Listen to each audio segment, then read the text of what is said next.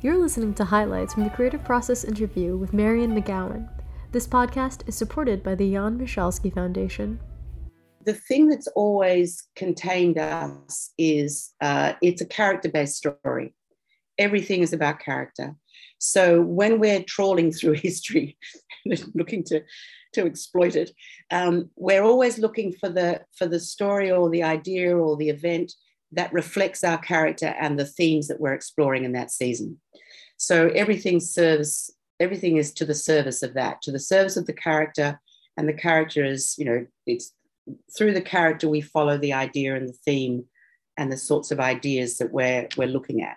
Well, that's the, I mean, that's the advantage of historical pieces in the same way as I think science fiction gives you the same um, objectivity to a degree because you've got a you you can tell a story that has a distance to it because you say you know i don't live in that historical time i don't live on a spaceship i don't live in a phone.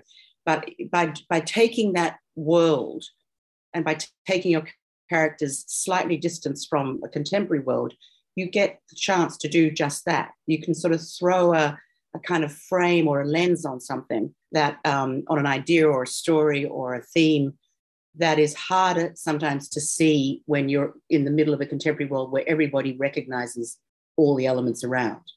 That's the one of the great advantages of history, provided you know if you're not too slavish to it.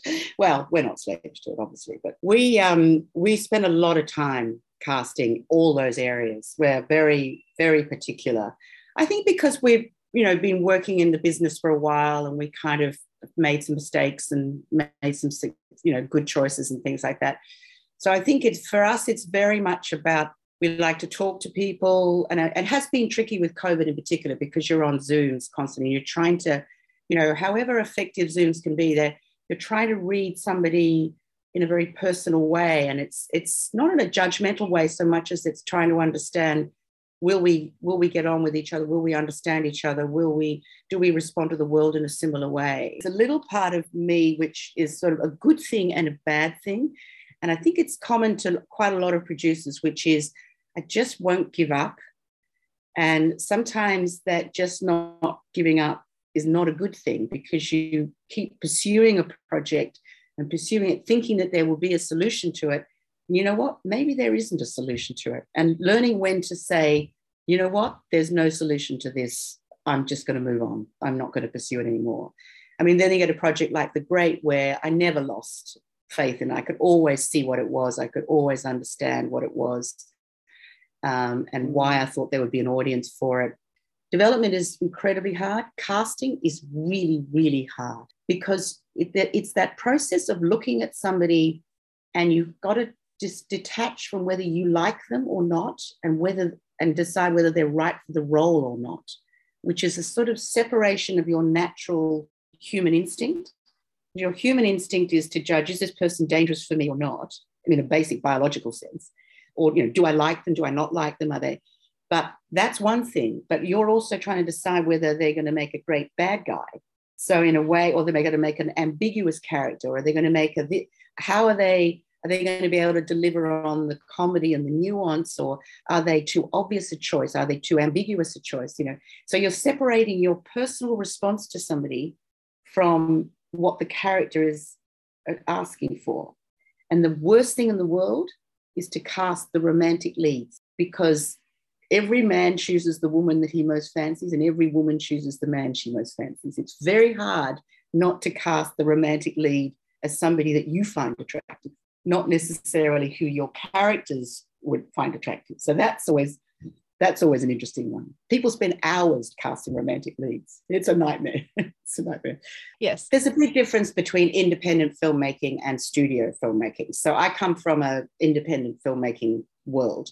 Australia is, is an independent independent cinema. So we make small one-off films which we struggle we struggle to finance and we you know they don't necessarily travel very far quite a lot of them but it's a very different world and you have to be to do all of those things in that world but in the studio system it's slightly different there's lots of different kinds of producers and layers of producers and things like that sometimes I have to be careful because I'll get fascinated by a very small thing in a story. And then I realize it's not necessarily the best realization of that idea. So I remember somebody, I was pursuing this idea, which I thought was fascinating. I just thought it was really odd and unique and unusual. And then somebody turned around to me and said, I can see why you like it.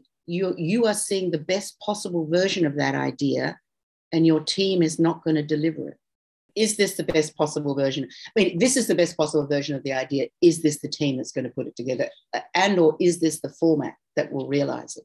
I mean it's the other sort of famous adage which is if it doesn't work on the page it won't work when you've shot it and it won't work in the edit. So you're better off to solve it on the page because it's the that's the cheapest way to do it apart from anything else you're always lucky if a good actor wants to do your film whoever they are I have to say, because it's it speaks to the quality of this of the script or the director or sort of the whole the whole sort of idea that you're propagating. Um, I mean, Heath was a this was the he, the Two Hands, which was the film that Heath um, did for us. Um, this was his first starring role. He had been in a, a, film prior to that called Blackrock, but he played a much smaller role. That was one of those wonderful things coming together beautifully, which was that the the character in that story was Heath in a way. It was almost like Gregor Jordan, the writer director, had written it for him in a way. But he was perfect. He had all the right. The thing that both Heath and Rose in that film, Rose Byrne had in that film was a kind of natural innocence, um, which allowed them to deliver the comic tone that the, that script had. Uh, and Rose, we did Tony and I. Tony and I then did a film with Rose subsequent to that. She's a, a, a, absolutely wonderful screwball comedian. I mean, she's just so gifted, so gifted, and she also does. She also does pratfalls. She's quite clumsy, so she she just falls over, and it's just there's. I don't know whether you've ever seen Bringing Up Baby, where Katharine Hepburn does pratfalls as well. And I have to say, there's nothing funny than a beautiful woman, preferably beautifully dressed, falling over. It's just, it's just makes you laugh. I just, and Rose does that beautifully. That, and she's a wonderful mimic. You know, she does a wonderful, she's a wonderful mimic. So, um, Hmm, yeah, exactly. And I think it's it's that's almost that Venn diagram idea. You know, you, there's a little bit of me that is like that. Therefore, I. But I'm also one of the things that I'm always fascinated with story is the way in which it allows the audience to understand somebody who would otherwise make no sense to them. So whether it's taking you to a world that they don't that you don't necessarily recognize, or a character, or an experience, or a, a job, or a, a you know community, or whatever it might be, that's that's always I think the great gift when it's you watch a film and you go, oh, now I understand.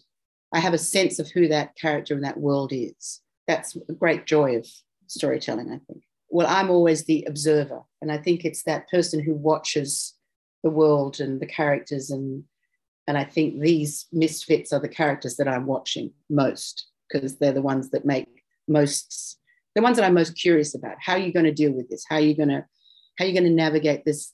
How are you going to navigate life if this is how you see it? Or if you, if you feel like the outsider or the observer, then how are you going to navigate? How are you going to observe, cope with life, make those decisions?